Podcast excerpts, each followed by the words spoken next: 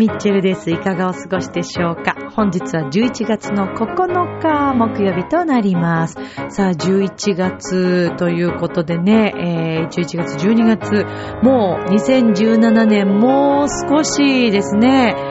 ねえ、なんか早いね。もう年末に入っていく、暮れになっていくわけですけれども、皆さんいかがお過ごしでしょうか。さあ、エコノミッチェルのラブミッションという番組は、恋愛、夢、そしてご縁をテーマに、不可能を可能にするをモットーにいたしました。私、ミッチェルがお話をしていくという番組となっております。えー、この一週間はですね、結構もうレッスンが多くて、まあ、あの、12月にですね、えー、私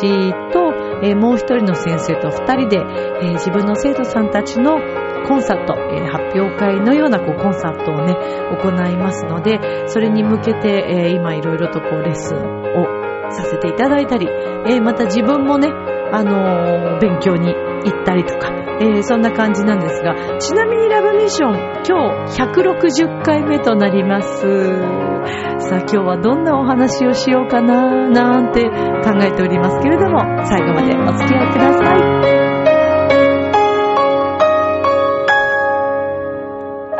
この番組は、チョアヘオ .com の協力のもと配信されています。さあでは今週も始まります。ミッチェルのラブション。皆様、ウェルカ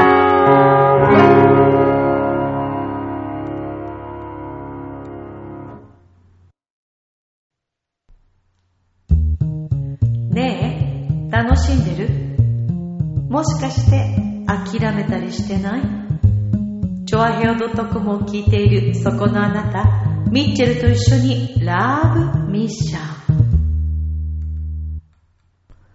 改めまして皆様こんばんは、ミッチェルです。11月の9日でございますけれどもね、もう11月入りましたね。まあ先週も入ってますけど。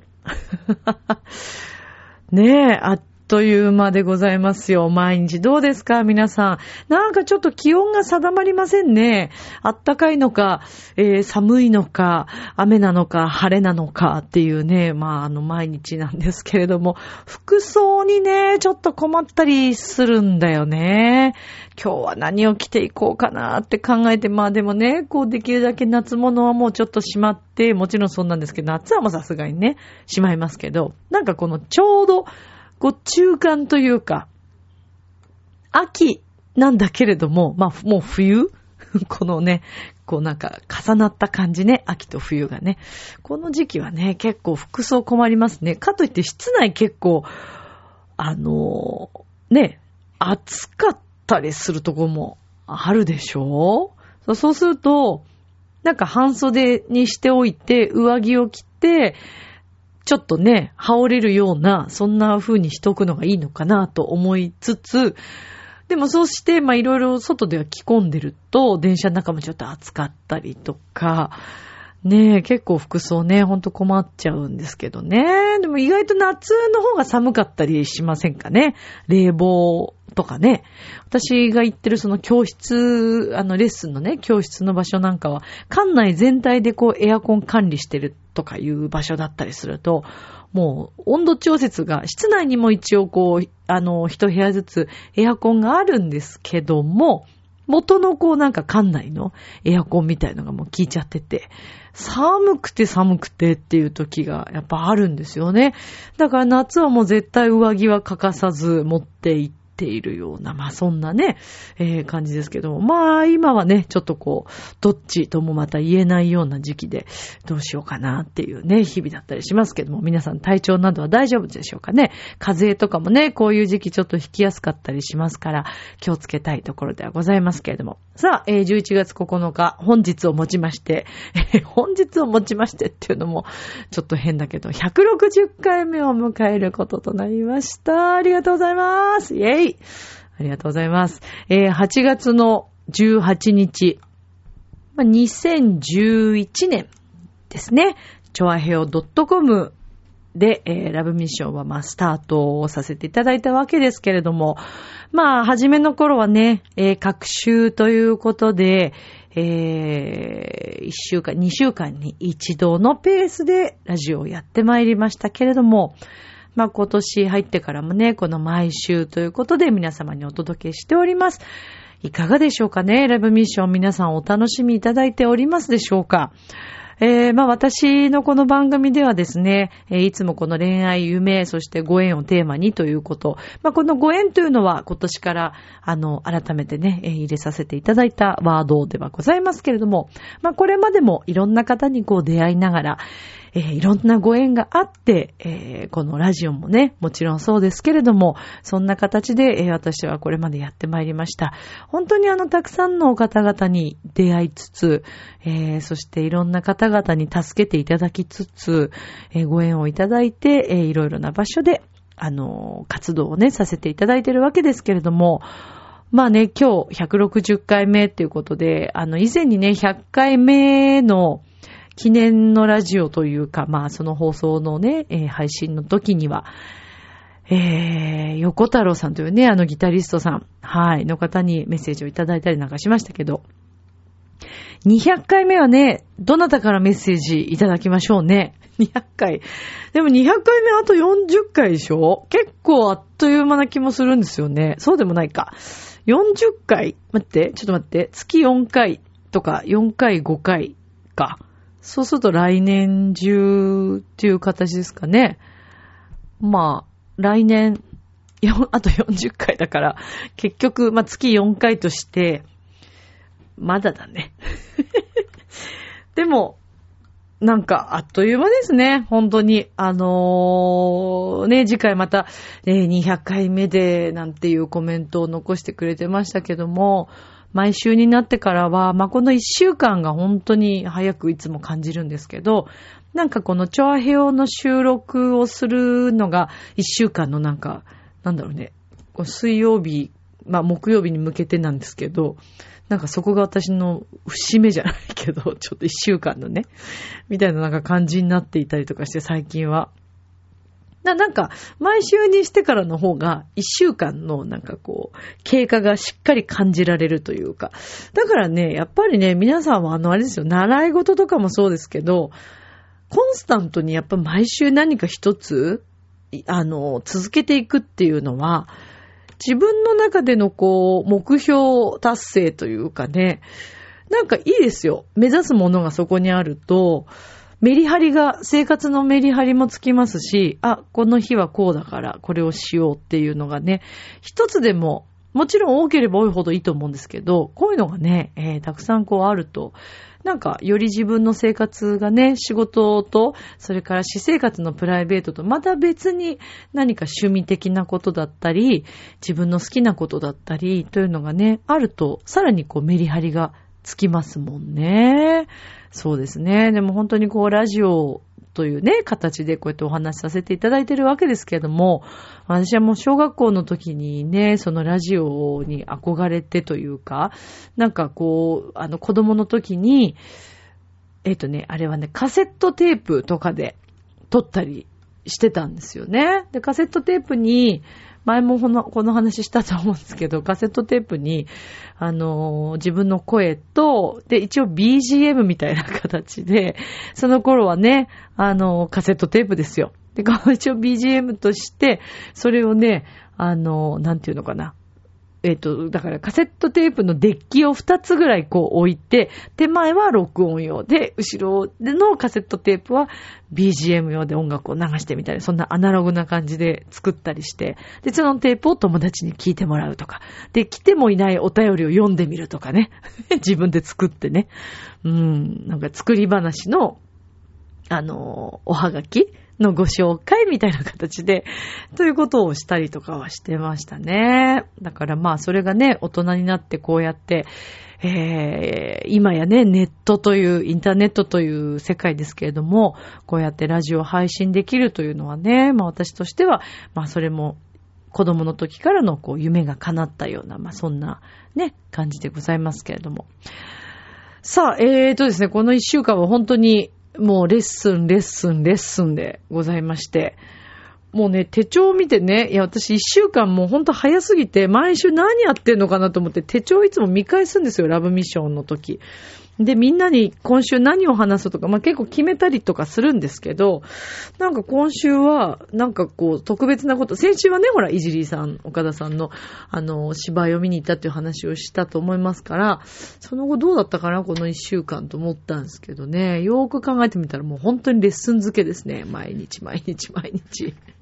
で、今週末にですね、私初めてなんですけど、社交ダンスのえ司会をさせていただくという機会をいただきましてね、社交ダンスパーティーですね、の司会をね。で、その次の週は、えー、久しぶりに私の友人がですね、えー、結婚式ということで久しぶりに司会をさせていただくという。まあ本当にあの私今もうあのフリーで、えー、この結婚式の司会はもうあんまりちゃんと撮ったりはしてないんですけど、友達の結婚式とか、友達の友達とか、えー、こうやって繋がっていく、ご縁で繋がっていく方の結婚式だけはお受けしてるんですね。だから、あの、大々的には出しておりませんので、あの、ラブミッション聞いてくださっている方で、えー、結婚式があるんだけど司会してほしいなーなんていう、それもまあ、こうやってね、あの、お会いしてる感覚なので、私からしてみれば、リスナーさんもね。だから、ご縁ということで、もし、あの、そういうね、お話があれば、えー、条件によってね、ちょっとお話しさせていただいて、ちょっとね、あのーそうですね。例えば、じゃあ海外で結婚式あげるので、来てくださいって言われてね、あの、スケジュールのね、こととか、まあ、料品のこととか、どうしてもそういうの出てきちゃうので、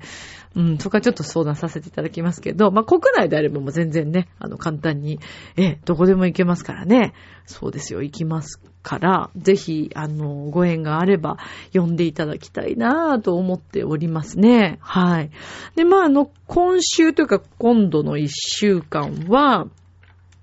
この社交ダンスの司会に始まり、その後ね、えーとね、パルテノン玉と言ってね、これはあの、京王線かな橋本とか、あっちまでは行きませんけど、多摩センターだったと思うんですが、懐かしいんですよ。私ね、高校の時にコンクール、声楽のコンクール受けたことがあって、で、その時の予選会がパルデノンタマのホールだったんですよね。で、予選は、えー、っと、どうしたんだっけな、あの時ね。何個かなんか受けたんですけど、どうだったのかな。で、なんかその高校の時のね、友人とね、えー、サイゼリアでね、打ち上げをしたっていう記憶は残ってるんですけど、あれ？コンクールどうしたんだっけ？予選は通ったのかな？予選は通ったのか？うん、そうですね。はい、そうだったと思います。だからこのパルテノンタマの時の予選は多分通過してると思うんですけど。まあでもほんとそれ以来なので、すごい楽しみなんですが、えー、中学高校、女子、中女子高の合同のコンサートがございましてね、もうこれが、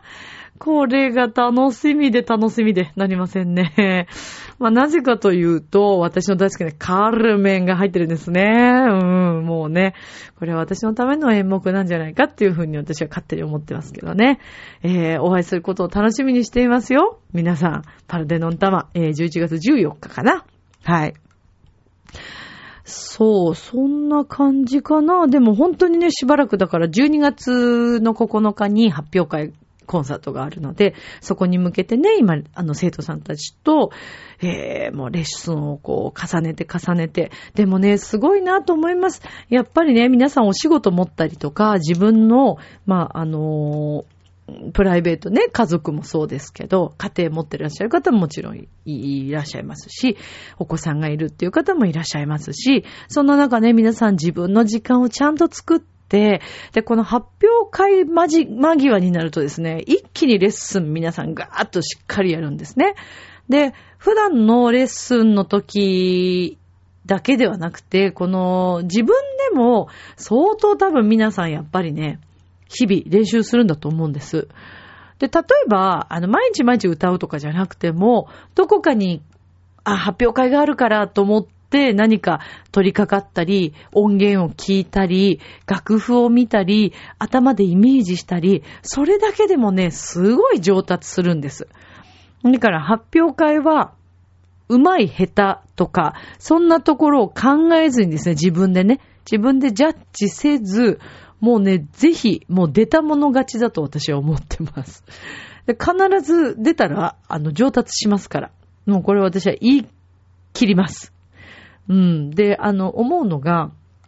大抵ね、あの以前にね、お辞めになった生徒さんとかもそうでしたけど、もう長年、10年以上か、もっとか、レッスンずっとやってきてますけど、たーくさんの生徒さんたちを見させていただいて、もうこれはもう断言できるのは、まだまだ時期じゃないので、とか、えー、いつかね、あのレッスン、あのレッスンをね、ちゃんとちゃんとやった上で、あの、いつか発表会に出たいんですよね、っていう方はね、大抵出ません。出ないままお辞めになる方の方が多いですね。うん、あのもう本当に始めたばっかりでも、ちゃんともうすぐ出るっていう方も中にはいらっしゃいますし、で、始めてまあ一年、様子見てね、一年後ぐらいとか、もう出てしまえばね、もう大体毎年恒例になります。で、それで1回目はもう皆さん渋るんですよ。わ、なんかでもなんか、えー、参加するって言ったけれども、ちょっと不安だなとかね。でも出てしまうと、もうね、やっぱり自分のこう何かを成し遂げたというところ、そして拍手をいただくという快感と、えー、自分で多分一番上達したっていうのはわかると思うので、そうすると来年以降もまた発表会に出たいなというね、目標が。なんとなくレッスンをするっていうのもいいんですよ。あの、普通にね、歌を楽しく歌いたいっていう生徒さんはもうそれでも全然いいんですけど、やっぱり何か目標があると確実に上手くなりますね。だから何でもこう目標設定をね、決めて、えー、この期間までに何をするっていうのを決めて進んでいくといいという話をよくあの本とかにも書いてありますよね。あの、お仕事の面とか、えー、夢を叶えるとかっていうことでも、ここまでの期限、えー、だからそれ、あの、恋人とかもそうみたいですけど、ここまでの期限でとか何か設定を決めて、で、いろいろ動いたり、えー、考えたり、行動したりしていくと、まあ、何かしらそこでまた、あの、得るものというかね、うん、あるというのを聞きますけど、それはもうほんと発表会も同じでですね、そう、確実に皆さん伸びるんですね。なのでもう私はこのところも嬉しくて嬉しくて、皆さん一人一人がとっても上手に、うん、あの腕を上げてきておりましてね、腕というかもう喉というか、ね、体の状態もやっぱりこう良くなる。あと姿勢も変わってきますし、えー、目のね、輝きもなんか変わってきたりとかね。すごいですよ。あと多分おそらく、だからこれだけレッスンの中で変わってるってことは、知らず知らずのうちに、私生活の中でも何かが変わってきてるはずなんですよね。うん、だからやっぱ習い事ってすごいなと思います。毎週。ねえ、あの、ちゃんとレッスンしてる方はもう毎週1時間必ずっていう方もいらっしゃいますし、やっぱりね、月3回、だいたいあの、音楽教室とかだと月3回とか、ないし、えー、月2回の30分とか、45分っていうところもあるかな。だとね、やっぱ30分はちょっと厳しいかもしれませんね。うーん、あの、大体歌の場合、まあ、何の楽器もそうですけど、歌の場合は15分ぐらいとか、最初の15分、10分15分でちょっとこう声が慣れてきて、本当はね、30分、20分ぐらいか、あの、発声練習とかできると一番ベストなんですけど、で、そこから曲ってなっていくので、30分の場合だと発声練習してようやく声が乗ってきたな、じゃあ曲やりましょう。で、曲やって、えー、なんか、もうちょっと歌いたいなというところで終わってしまうという。これがね、とても残念なんですけどね。うん、だから、あの、二枠取ってレッスンしてらっしゃる方もいらっしゃいますし、やっぱりそういう方は上達も早いし、あと、やれることが増えてきますので、あと、週2回、1時間ずつ取ってらっしゃる方も中にはいらっしゃいますしね。ただ大体こう結構ガッツがあってしっかり勉強しようっていう方は高齢の方の方が多いですね。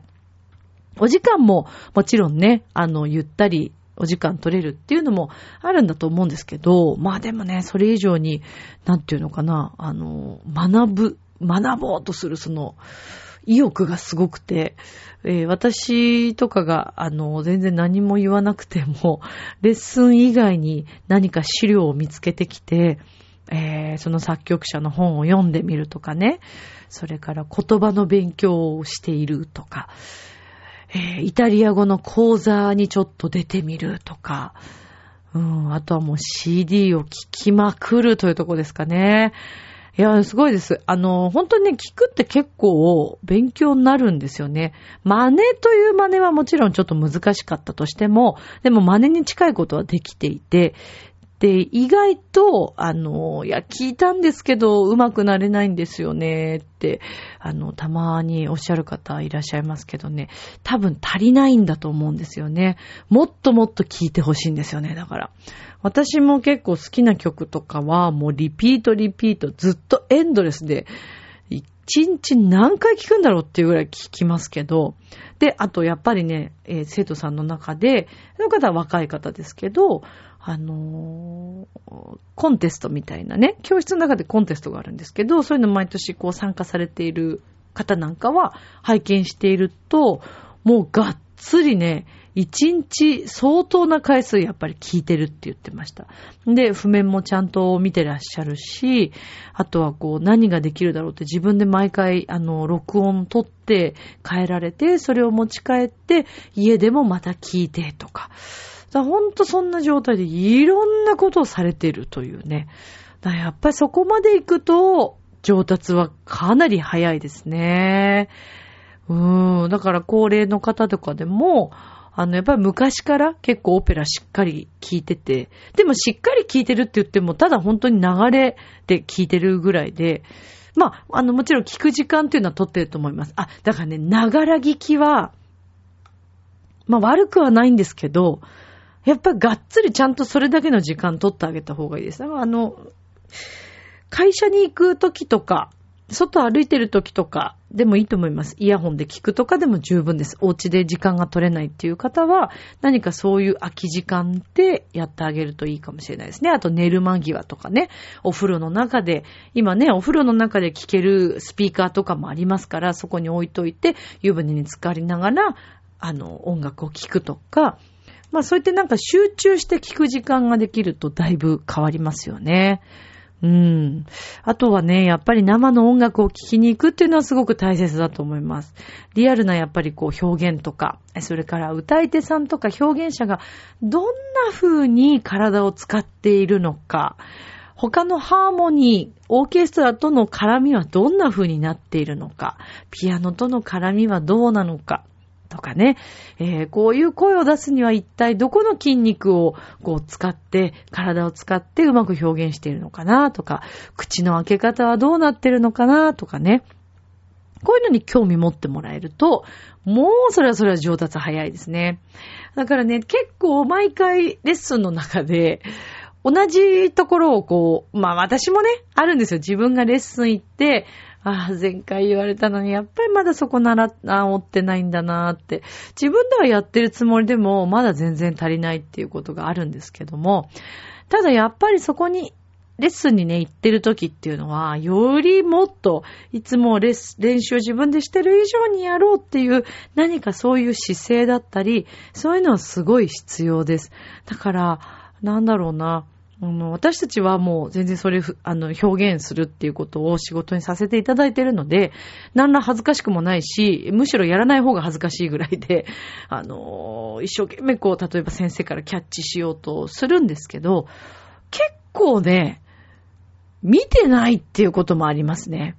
うん、だからこう、私とかだと、まあ、あと他のね、あの自分の歌の周りの、方々とか見ててもそうですけど、レッスン行って、まずもう先生がどういう風にやってるかなとか、今先生どんなことを言いたいのかなとか、えー、どんな風な表現をしたらいいのかなとか、もうフル回転で頭回ってるんですけど、で、私たちの場合それでも1時間とかのレッスンあるから、まあその中でいろいろ先生とコミュニケーション取りながらやらせていただくんですけど、たった30分の間にっていうなると、よりもっと集中力が必要になってくるんですよね。で、この集中力がですね、おそらく普段の生活の中のあの集中力とはまたちょっと違って、お仕事の時も皆さん集中すると思うんですね。ただ今度音楽とかになると研ぎ澄ますような集中力が必要になってくるんですね。神経を張り巡らせるっていうんですかね。そう、だからこう耳？で五感全部そうですよね。耳、目、まあ、香りはちょっとあれですけど、私はあのレッスンの中でたまにあのアロマとかをシュッシュってやったりするでもね、気づかないっていう方もいらっしゃるんだよな、これ。うん、私はやっぱりこう匂いとかもすごく敏感っていうか好きなので、いい匂いするなと思ったらすごい敏感だし、うわ、この匂いあんまり好きじゃないなっていうのもすごい敏感で、困ってるんですよ、最近。もうなんか、そこが敏感になりすぎちゃってるんだと、もうちょっと鈍感になりたいなと思うぐらいなんですけど、以前なんかはだからこう、あの何？えー、マンションのね、お掃除とかしてくださるじゃないですか、管理人さんとかが。で、なんかそのお掃除の方が一回変わった時に、その前の方はすごい綺麗に、あの、お掃除してくださってたんですけど、あのね、その後にいらっしゃった方が、お掃除はちゃんと拭いてるんだけど、雑巾が毎回生乾きの匂い。わかります？もうずっと6月の 生乾きの。電車の中とかでもたまに匂うでしょ？私はね、あの生乾きの匂いがものすごいダメなんですよ。だから自分の家でも洗濯して外に干せなくって、お家の中で、あの、洗濯干したりとかして、ちょっと匂いがあったりすると、もうダメです。もう使わないです、もうそれは。もう一回洗濯したりとかね。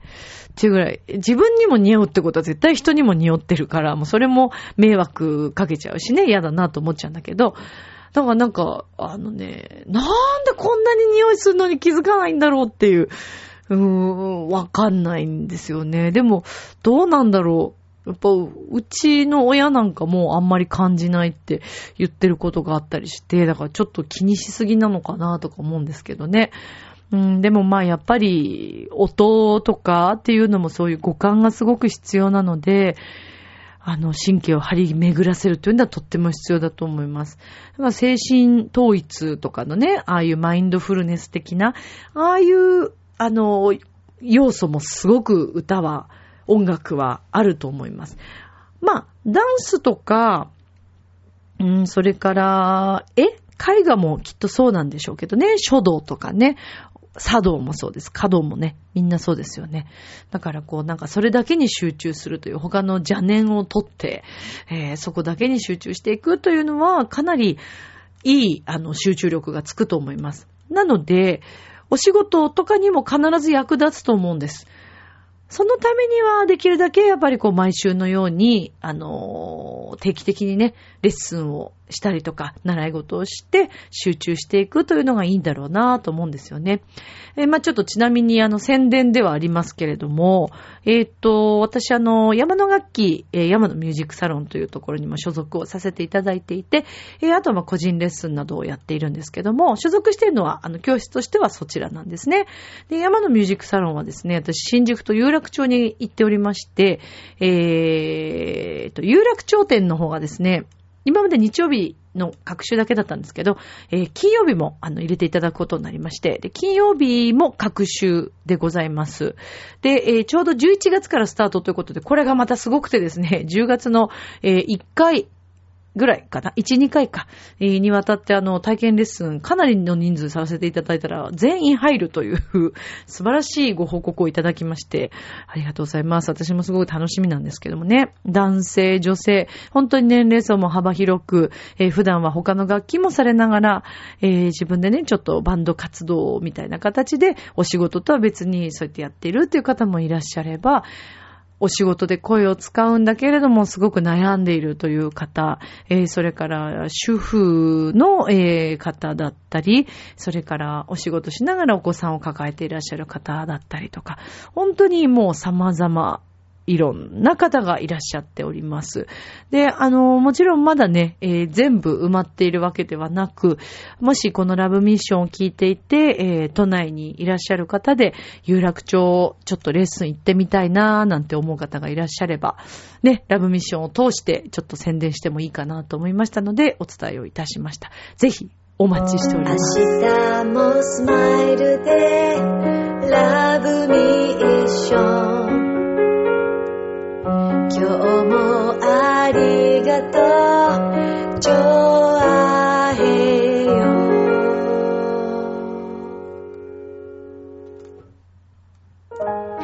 ということでエンディングでございます。今日はなんかね、あんまりこう、なんだろう、ずらずらと レッスンのこととか、歌のこととか、えー、そんなことをお話しさせていただきましたけれども、今日もお楽しみいただけましたでしょうか。さあ、えー、ラブミッションはですね、これからも毎週続けてい、えー、きますけれども、あの、時にはね、皆様からのご意見とか、えー、こんなことをしてほしいなとか、えー、そんなご要望も受け付けておりますので、チョアヘオのホームページから、えー、私のね、番組宛ての、え、メッセージボードなどもございますので、そちらでご意見をいただければなと思っております。ちょっと最近はですね、お便りという形で、えー、受け、あの、受け取っておりませんでですね、あの、ちょっとご紹介とかは特にないんですけれども、皆さんのね、そういったご意見をお待ちしております。みんなでこの番組を作っていきたいと思います。それでは今宵も良い夢を、明日も楽しい一日を、またねバイバーイありがとう